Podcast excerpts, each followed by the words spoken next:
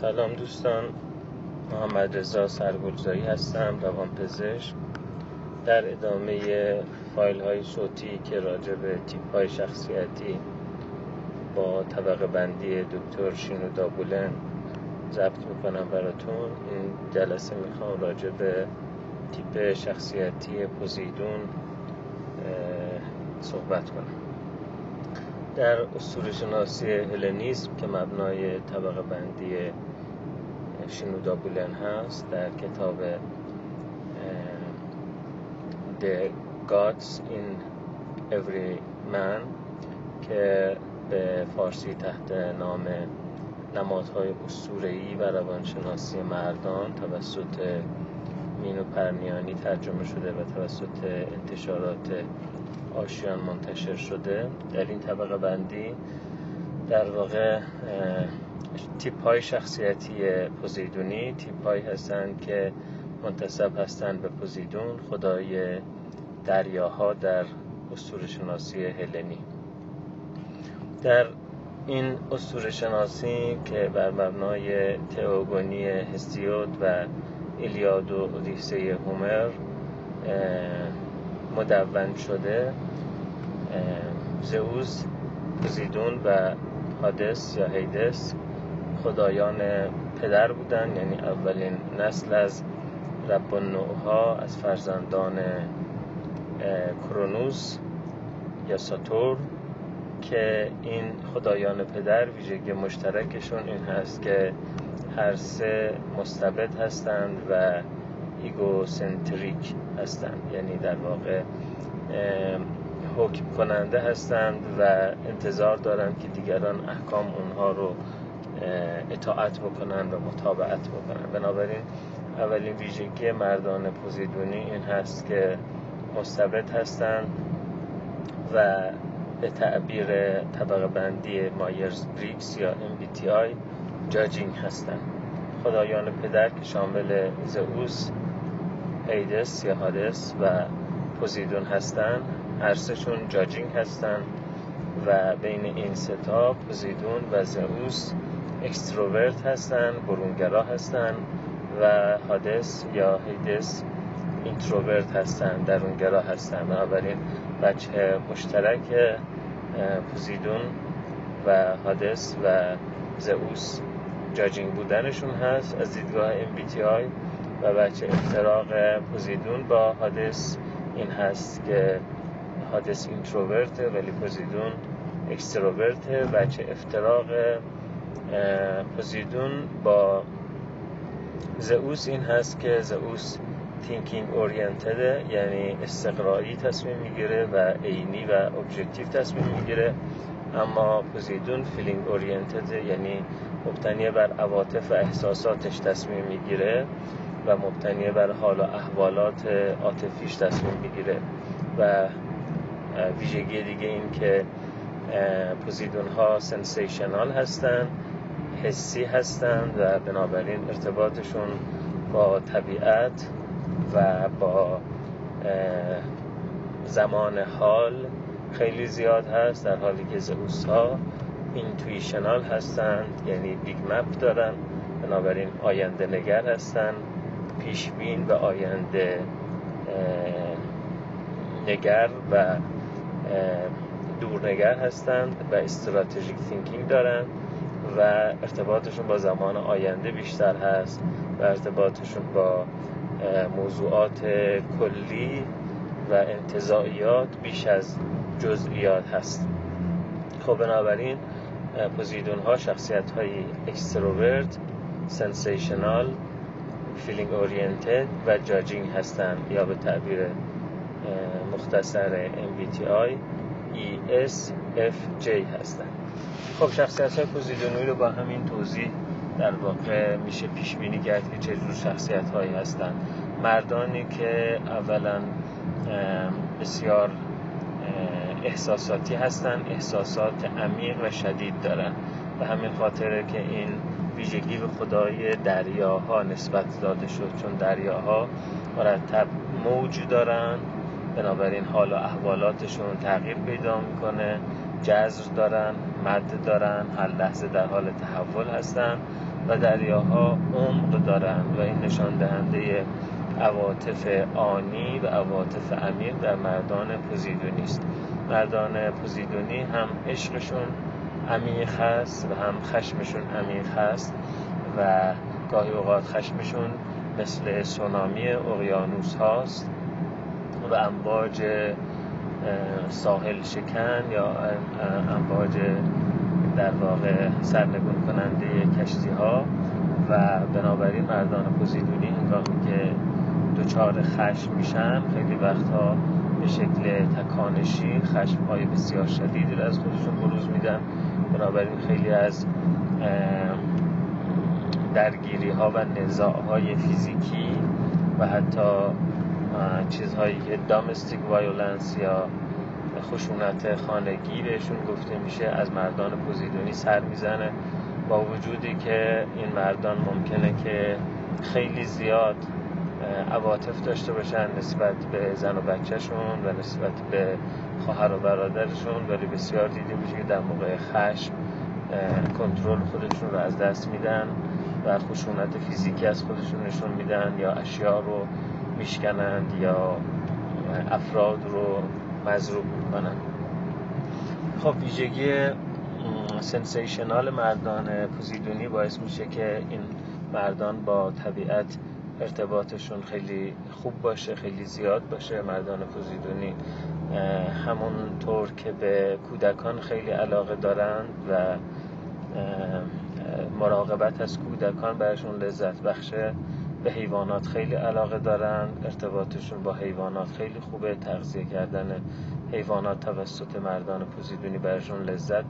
داره و همینطور رفتن در طبیعت در کوه در جنگل دریا و غیره برشون خیلی لذت بخشه و در شهر حوصلشون سر میره خلقشون تنگ میشه و نیاز به این دارن که مرتب در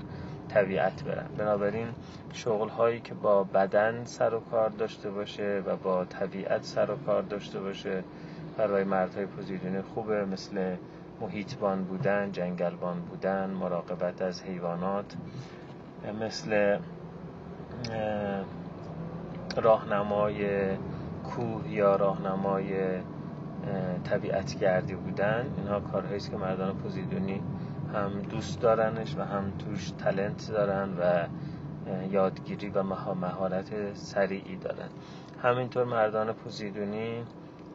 مردانی مهربان و عاطفی هستند ولی اگر پیور پوزیدونی باشن یعنی در واقع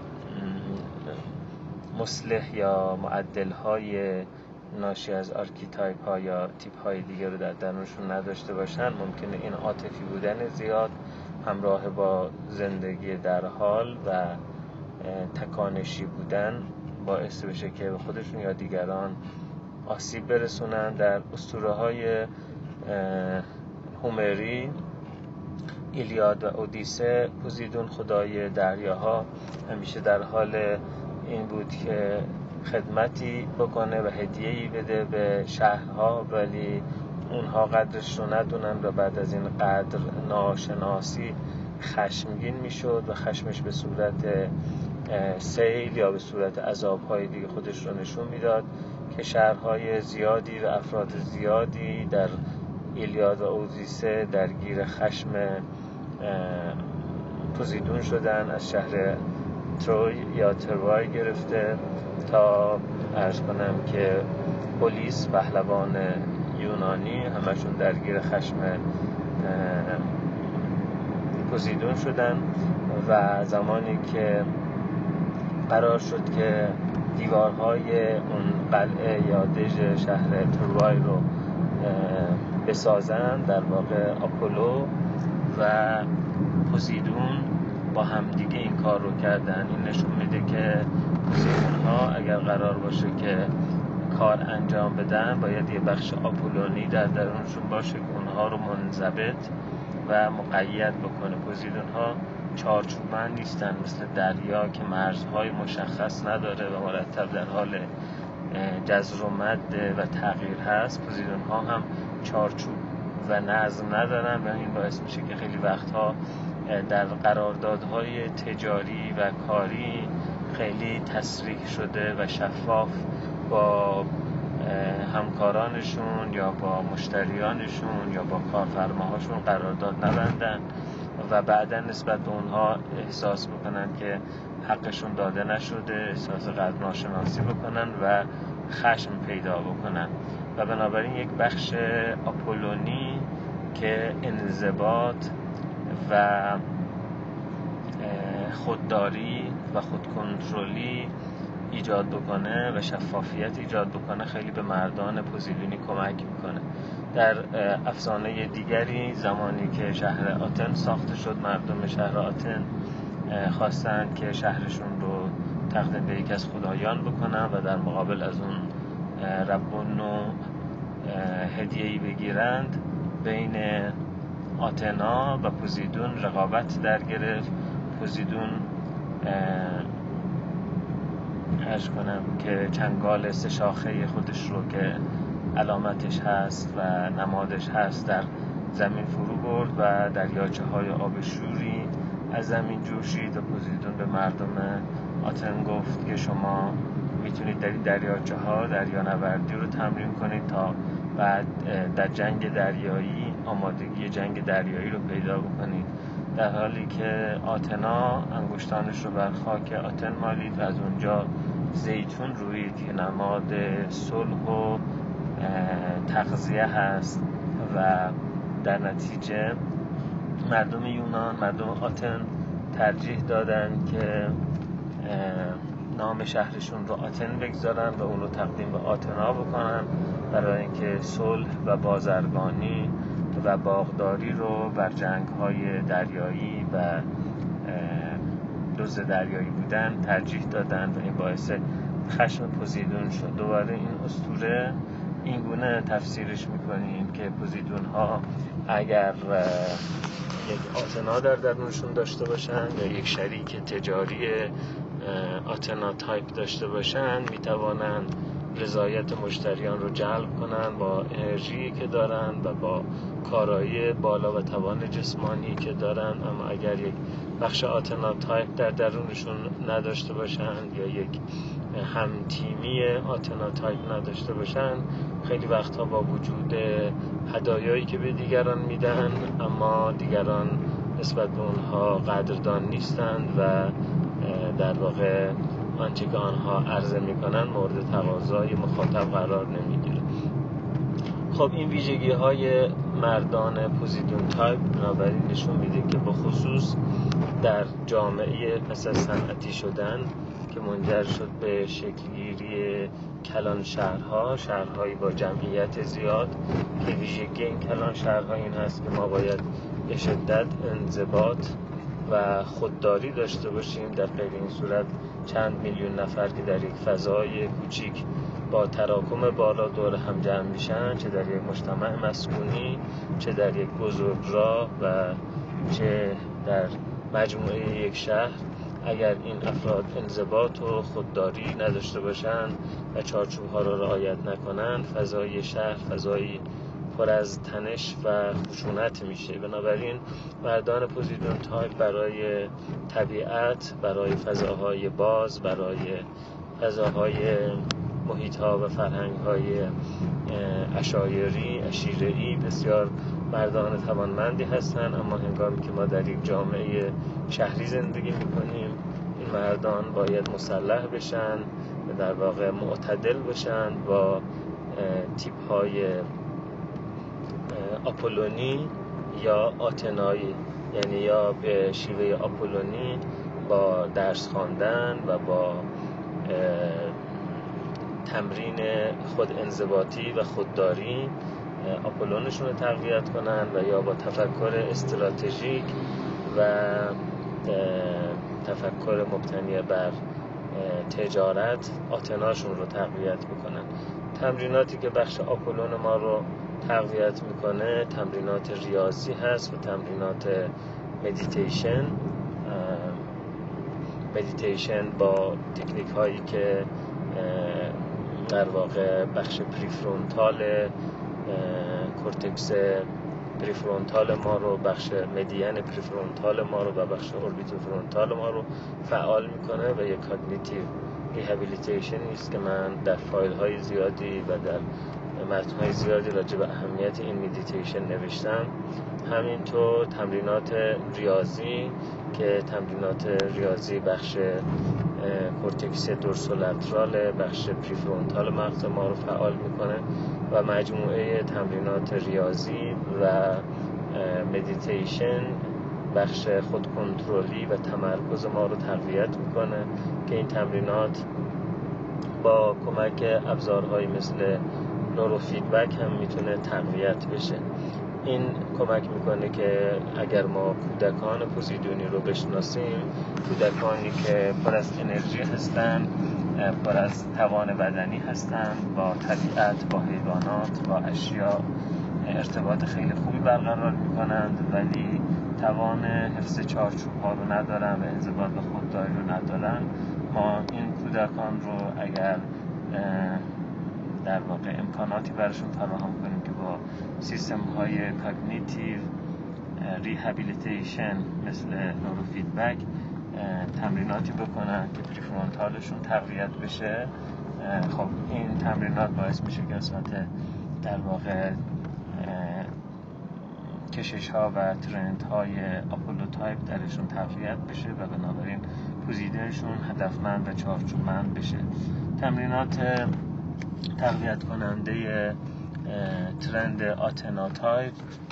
تمریناتی هستند که بازی های استراتژیک توشون وجود داره و بازی هایی که توشون business plan وجود داره. خیلی بازی های فکری از شطرنج گرفته تا عرض کنم که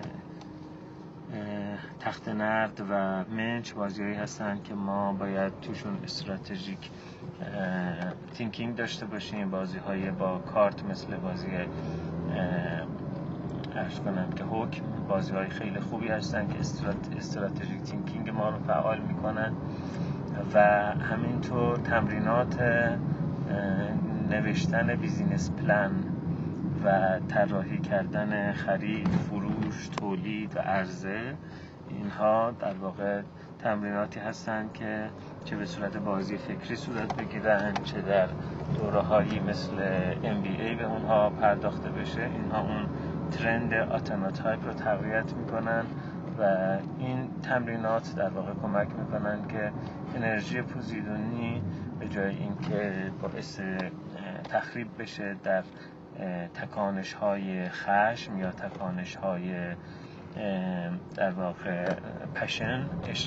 احساساتی مدیریت بشه. این انرژی در جهت کار و در جهت اهداف شهروندی. ولی به هر حال هرچند که شما بخش آپولو و آتنا رو در یه پوزیدون تقویت بکنید این پوزیدون نیاز داره که حتما در هفته تایمی رو در کوه بگذرونه در جنگل بگذرونه در دریا بگذرونه شنا بکنه و با در واقع طبیعت لمس بکنه طبیعت رو پای لخت روی شنها راه بره با دستش با گل بازی بکنه تنه درختان رو لمس بکنه روی